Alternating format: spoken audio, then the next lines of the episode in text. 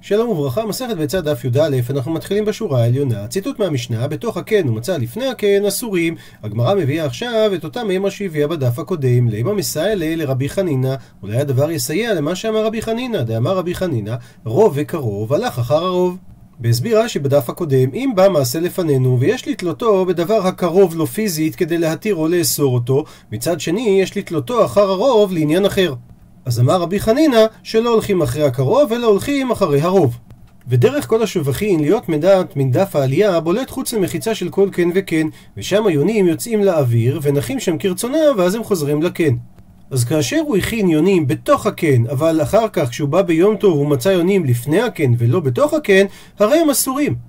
ורוצה הגמרא להוכיח שנלך אחר הרוב ולא אחר הקרוב, כי כמו שהמשנה אומרת שאלו אותם שזימן בתוך הקן, שהוא קרוב ללפני הקן, ובכל זאת אנחנו לא אומרים שהם יצאו מהקן, אלא אנחנו אומרים שהם הגיעו מעלמא. ואם הם הגיעו מעלמא, זה אומר שאנחנו הולכים אחרי הרוב, כי רוב היונים נמצאות בעלמא, בעולם באופן כללי, ואנחנו לא הולכים אחרי הקרוב. שזה בעצם הסיכוי שהם יצאו מתוך הקן אל אותו דף שנמצא לפני הקן. דוחה הגמרא, אמר אביי בדף. ושוב נקרא את פירושו של רש"י מהדף הקודם כי הוא מרחיב, שיש דף לפני השובח בולט ויוצא ממנו, ושם באים ויושבים יונים מעלמא תדיר, והם יראים להיכנס לקן, כי אותם שבקן מגרשים אותם מהטריטוריה שלהם, וכשיוצאים מהשובח אז אלו שהיו בחוץ נכנסים, לכן אנחנו חוששים שמא היונים שהוא מוצא על גבי הדף המקל שנפצע לפני הקן, הם בעצם יונים שהגיעו מעלמא ולא יונים שיצאו מתוך הקן. אז אם ככה, יש לנו בעצם שני יונים שהם נקראים קרוב. גם היונים שנמצאים על המדף הזה, וגם היונים שהיו בתוך הקן. שניהם נקראים קרוב, אבל הם סותרים אחד את השני. אז אם ככה, נלך אחר הרוב, כי יש לנו תרתי. דהיינו, יש לנו שני דברים שמכריעים. גם הקרוב שנמצאים על הדף שהם הגיעו מעלמא, וגם הרוב שהם הגיעו מעלמא. ואין בהכרעה הזאת, אומר אביי, הוכחה למה שאמר רבי חנינא, שבמקרה של רוב וקרוב הלך אחר הרוב.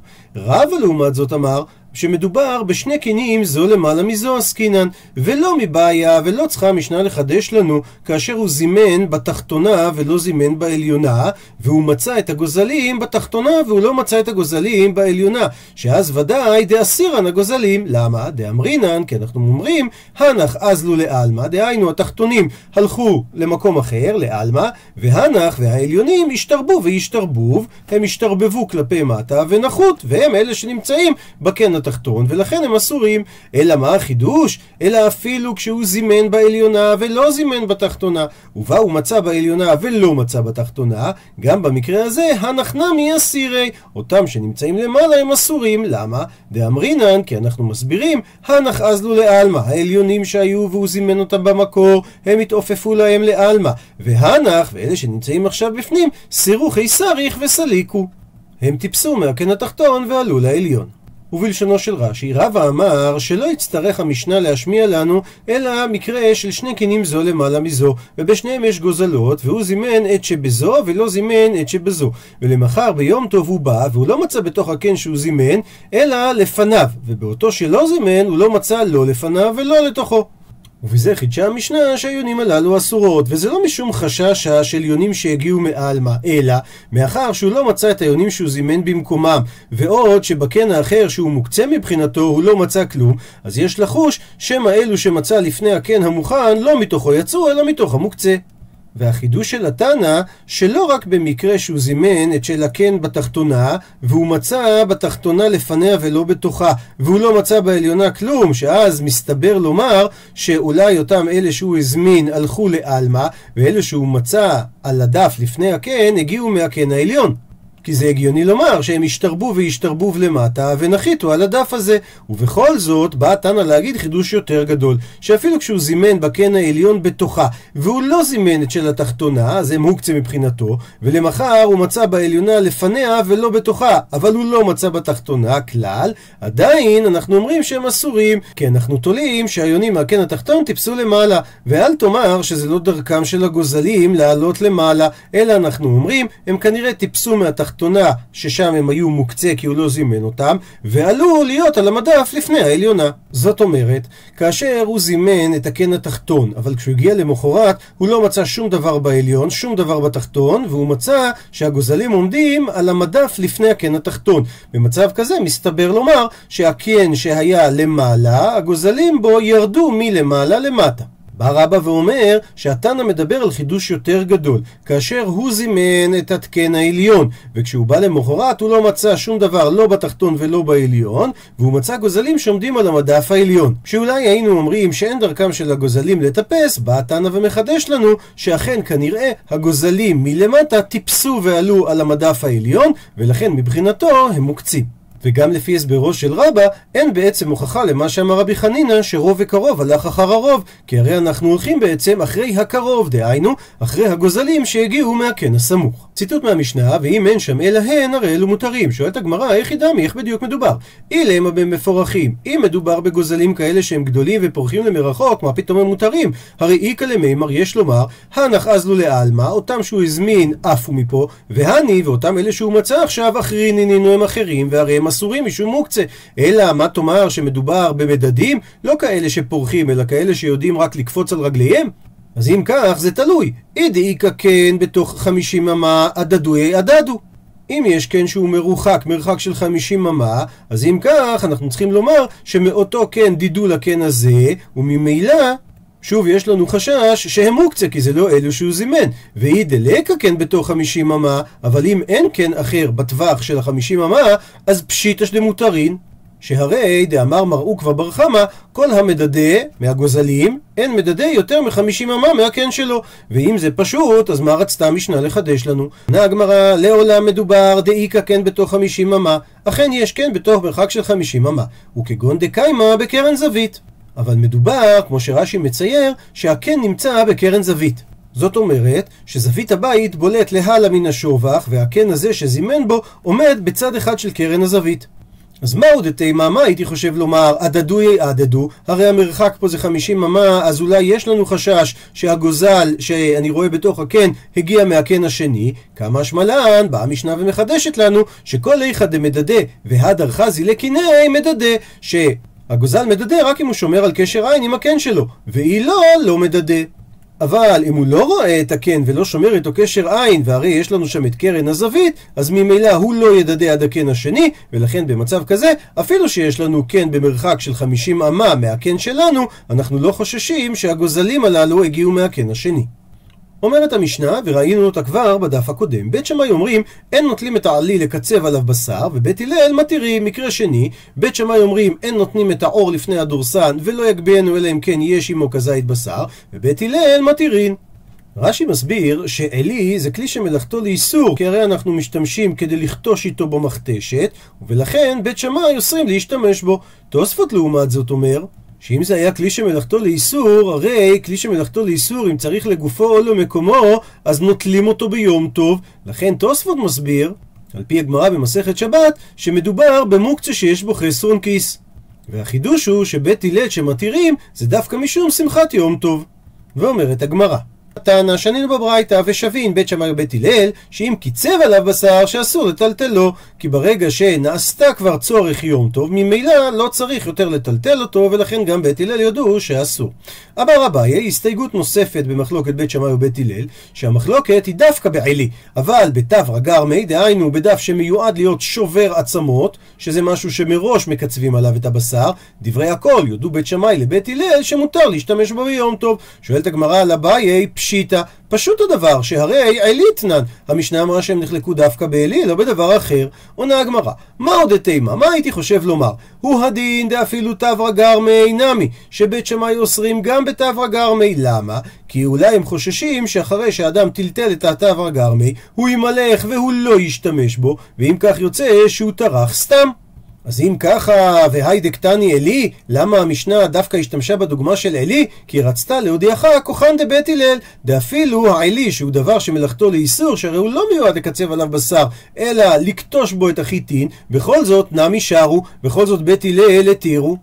אבל בעצם המחלוקת היא גם בתברא גרמי וגם בעלי. כמה שמלן, בא הבא להודיע לנו שבתברא גרמי דברי הכל מותר. איכא דאמרי, יש אומרים גרסה נוספת לדברים, אמר אביי. מסביר רש"י שהשאלה נשאלה פשיטא, הרי עילית נן, ואביי עצמו הוא זה שעונה את התשובה. שמה שהוא בא להשמיע לנו לא נצרכה אלא אפילו תו רגר מיחדתי, כאשר מדובר על דף כזה שמיועד לקצב עליו בשר, אבל הוא חדש. שבמקרה כזה, מה עוד תימה? מה הייתי חושב? מימלח ולא תבר עלה?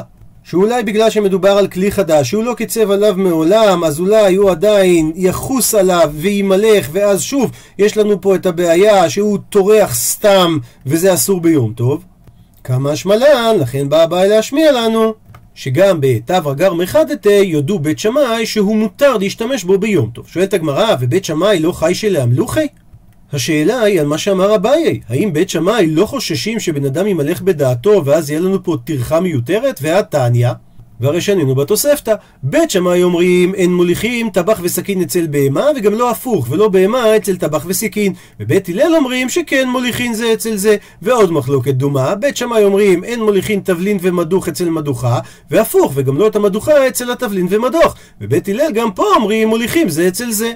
אז בשתי הדוגמאות אנחנו רואים שאם היו רחוקים זה מזה, חששו בית שמאי שאולי אחרי שהבן אדם יטרח הוא ימלך בדעתו והטרחה הייתה לחינם. ולכן בית שמאי אמרו שלא מוליכין לא את השוחט והסכין אצל הבהמה ולא הפוך, וגם לא את המדוך, דהיינו את הבוכנה שדוחים בו את התבלין, שלא מוליכים אותו אצל התבלין ולא הפוך. אז אם כך, אנחנו רואים שבית שמאי כן חי שלאמלוכי, אז למה אביי אמר שלעניין תברא גרמי אנחנו לא חוששים לפי בית שמאי שהבן אדם ימלך בדעתו ואז הייתה פה טרחה לחינם? עונה על כך הגמרא, הכי אשתא, מה אתה משווה?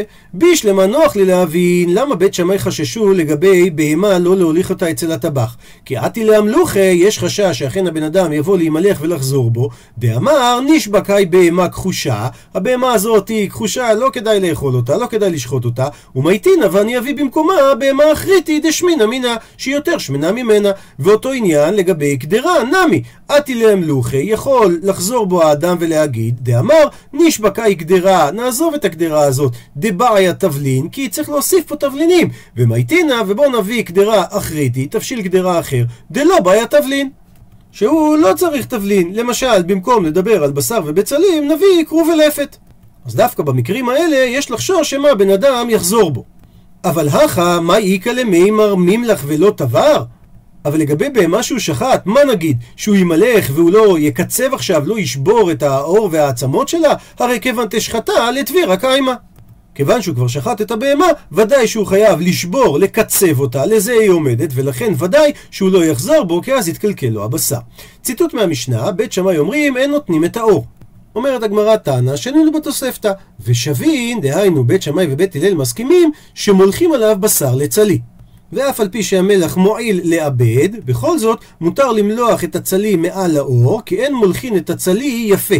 דהיינו בכמות גדולה, אבל הקצת מלח הזה מועיל ומוריד את החשש של הבן אדם שהאור ילך לאיבוד לגמרי, ולכן בזה שהתירו לו לעשות את המליחה הזאת, שהיא בעצם לא מספיקה לעיבוד, הבן אדם לא יימנע מלשחוט את הבהמה ביום טוב. הוא מסייג את הדברים, אמר אביי, לא שנו אלא לצלי, אבל לקדרה לא.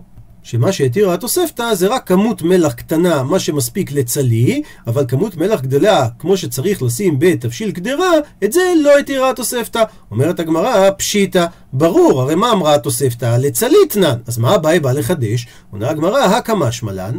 בא הבאי להשמיע לנו, דאפילו לצלי כאין קדרה אסור. כגון אדם שמולח את הצלי יפה יפה, שזה כבר קרוב למליחת בשר לצורך גדרה, מליחה כזאת, אמר אביי, תהיה אסורה, ואל תטעה לומר שכל צלי מותר. אלא הדבר תלוי בכמות המלח שבסופו של דבר אתה שופך, ולכן אפילו אם מדובר על צלי, על בשר על האש, אבל אתה שם הרבה מאוד מלח, הרי הדבר יהיה אסור. ומביאה הגמרא ברייתא דומה, תנו רבנן, אין מולכים את החלבים ואין מהפכים בהם, משום רבי יהושע אמרו, שוטחן ברוח על גבי יתדות. חלבים זה שומנים מסוימים של הבהמה שהתורה אסרה לאכול אותם, ואומרת פה הברייתא שלא מולכים את החלבים ביום טוב כדי שלא יסריחו, אפילו אם נשחטה הבהמה ביום טוב. רבי יהושע לעומת זה חולק, ועוד מעט נראה את הסברה בדבריו.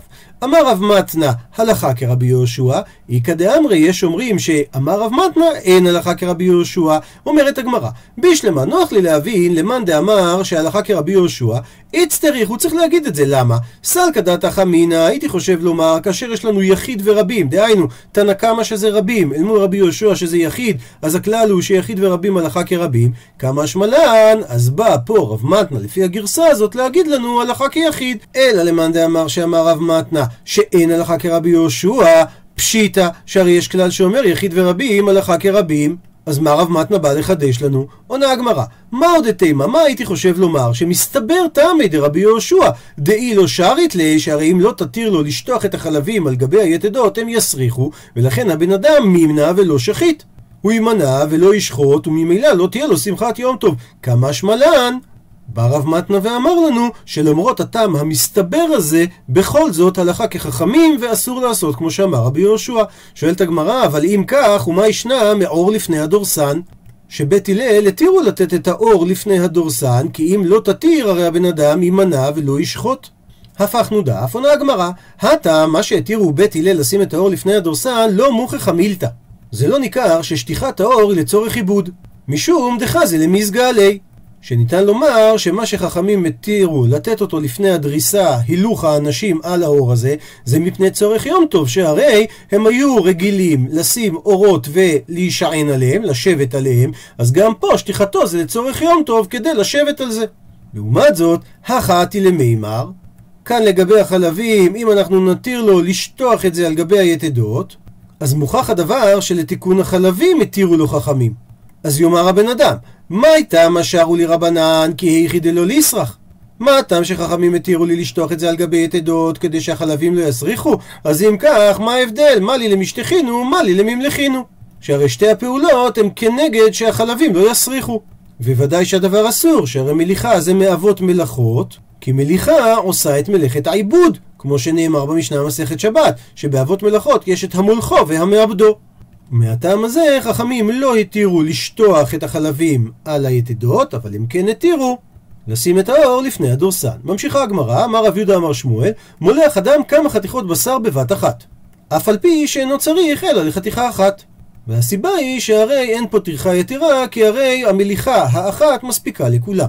ומספרת הגמרא, רבתה בערבה מערים ומלאך גרמה גרמה. היה מערים ומולח חתיכה חתיכה, שאחרי שהוא מלך חתיכה אחת כדי לאוכלה היום, הוא היה אומר חברתה ערבה עליי לאוכלה היום, ואז היה חוזר ומולח את השנייה. ואומר תוספות וכן רגילים העולם, שמערימים ואוכלים מעט מן התרנגולת ואוכלים הכבד.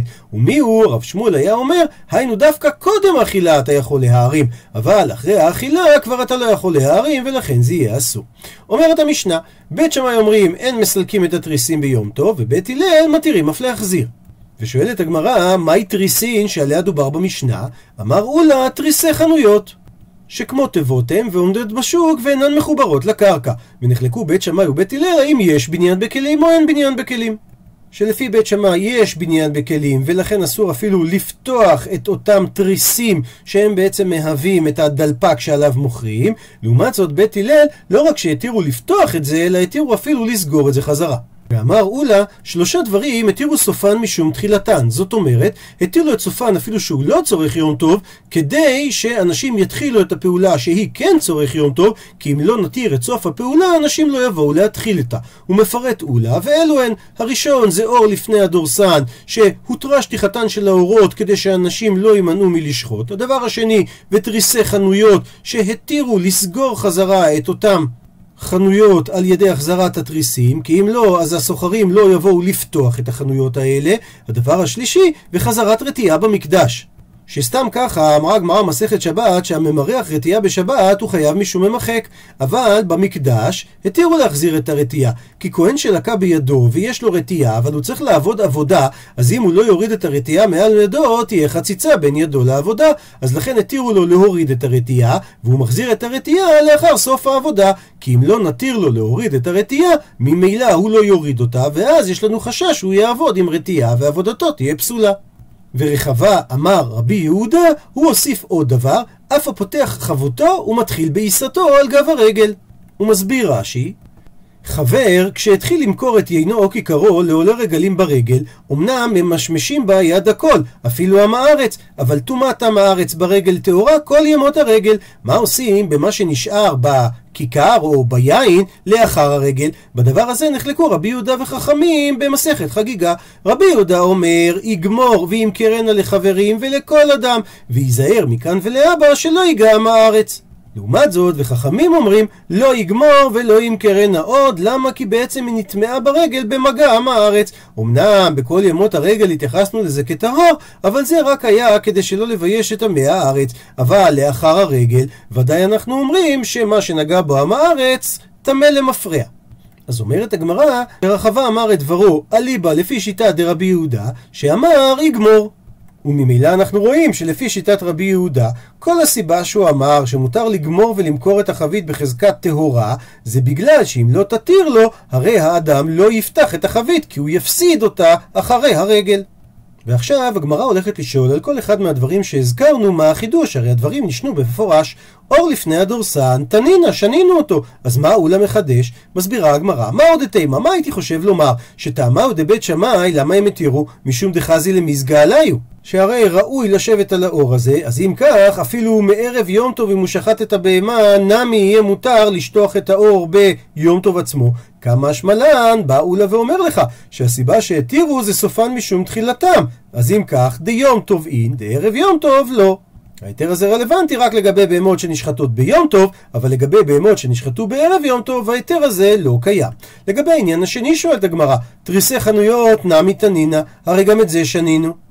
שאמרה המשנה ובית הלל מתירים אף להחזיר. מסבירה הגמרא, מה עוד תימה? מה הייתי חושב לומר? שטעמה דבית הלל משום דאין בניין בכלים ואין סתירה בכלים. אז אם כך, ואפילו דבתים נמי, דהיינו שנאמר שאין איסור אפילו בתיבות הבית, שמה שהם אומרים כאן, אה, בתים, הם לא מתכוונים לבית קרקע, אלא הם מתכוונים לתיבות שנמצאות בתוך הבית, אז אולי נאמר שגם את הדלתות שלהם מותר לסלק ולהחזיר, אפילו שזה לא עבור שמחת יום טוב. כמה שמלן, באו לה והשמיע לנו שכל הטעם שהתירו זה סופן משום תחילתן, ולכן דווקא דחנויות אין דבתים לא. שאף אגב שאין בניין וסתירה בכלים, בכל זאת חכמים אסרו מדרבנן להחזיר את התריסים, דהיינו את הדלתות של תיבות הבית, ורק בחנויות הם התירו בגלל שזה צורכי הרבים.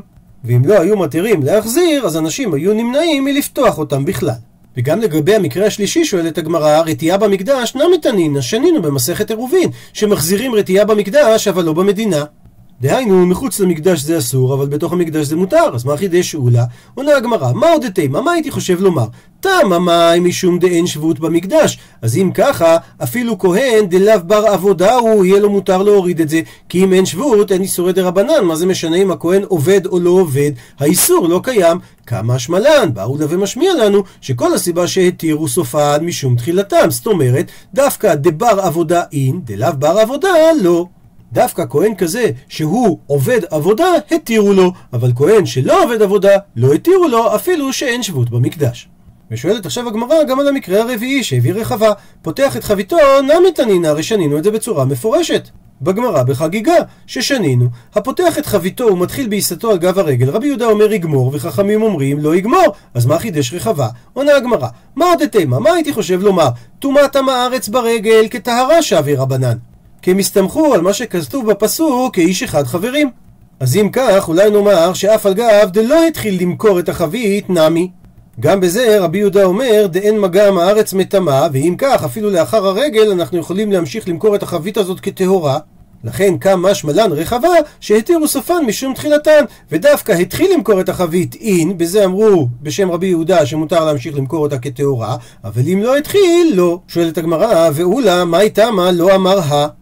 מדוע הוא אמר רק שלושה דברים והוא לא אמר את המקרה הרביעי? עונה הגמרא בפלוגתא לא קמיירי. אולה לא רצה להביא את המקרה שרחבה הביא כי רבנן חולקים על רבי יהודה. שואלת הגמרא, אבל הנח נמי פלוגתא נינו. אבל גם במקרים שאולה הביא יש מחלוקת בית שמאי ובית הלל. עונה על כך הגמרא, בית שמאי במקום בית הלל אינה משנה. שבשונו ממחלוקות אחרות שיש לנו דעה אחת לעומת דעה שנייה, כאשר יש בית שמאי ובית הלל, מביאים את בית שמאי רק כהקדמה לדברי בית הלל שהלכה כמותם. וממשיכה הגמרא, מתניתין, המשנה שלנו שאמרה לגבי סילוק התריסים שחלקו בית שמאי ובית הלל, דלא כי היי תנא, היא לא כמו הברייתא הבאה, דתניא, שכך שנינו בברייתא. אמר רבי שמעון בן אלעזר, יודעים בית שמאי ובית הלל שמסלקים את התריסים ביום טוב, לא נחלקו אלא להחזיר את התריסים, שבית שמאי אומרים אין מחזירים, ובית הלל אומרים אף מחזירים, וזה ודאי לא כמו המשנה שלנו. ממשיכה הברייתא, במה דברים אמורים ושיש להם ציר. דהיינו, שיש ידות לשני ראשים ואז זה דומה לבניין. שכאשר יש לנו גם ציר עליון וגם ציר תחתון שנכנסים לתוך הנקבים בחלון, זה ממש דומה לבניין. אבל אין להם ציר, דברי הכל מותר. שואלת הגמרא, והתניא, והרי יש ברייתא אחרת שסותרת את זה, ואומרת, במה דברים אמורים שנחלקו בית שמאי ובית הלל, בשאין להם ציר, אבל יש להם ציר, דברי הכל אסור. מתרצת הגמרא, אמר אביי, ושיש להם ציר מן הצד, דברי הכל אסור, אין להם ציר כל עיקר, דברי הכל מותר. דהיינו, אם יש להם ציר מן הצד, גם עליון וגם תחתון, הרי זה דומה לבניין, ולפי כולם זה אסור. ואם אין להם ציר בכלל, זה פשוט לוח שמכניסים אותו לתוך החלון וככה אוטמים את זה לדברי כולם, זה מותר. כי פליגי, במה נחלקו בית שמאי ובית הלל? בשיש להם ציר באמצע. ותוכבים אותו בחור שבאמצע דופן פתח התיבה. אז במצב של ציר כזה שנמצא באמצע, בזה נחלקו בית שמאי ובית הלל. הפכנו דף, מר סבר שזה שיטת בית שמאי, גזרינן ציר באמצע שהוא אסור, עטו ציר מן הצד, בגלל שיש חשש שאנשים יבואו להתיר גם במקרה של ציר מן הצד. לעומת זאת, ומר סבר שזה שיטת בית הלל, שלא גזרינן, אם ככה, אין בעצם מחלוקת או סתירה בין הברייתות, כי כל ברייתא משמיע לנו חידוש אחר. מתנית הקמייתא אומרת שבמה דברים אמורים שנחלקו בית שמאי ובית הלל כשיש להם ציר באמצע, אבל אם אין להם ציר כל יקר, דברי הכל מותר. והתנא של הברייתא השנייה אומר במה דברים אמורים שהם נחלקו כשאין להם ציר מן הצד. אבל כשיש ציר מן הצד, דברי הכל אסור. עד לכאן דף י"א.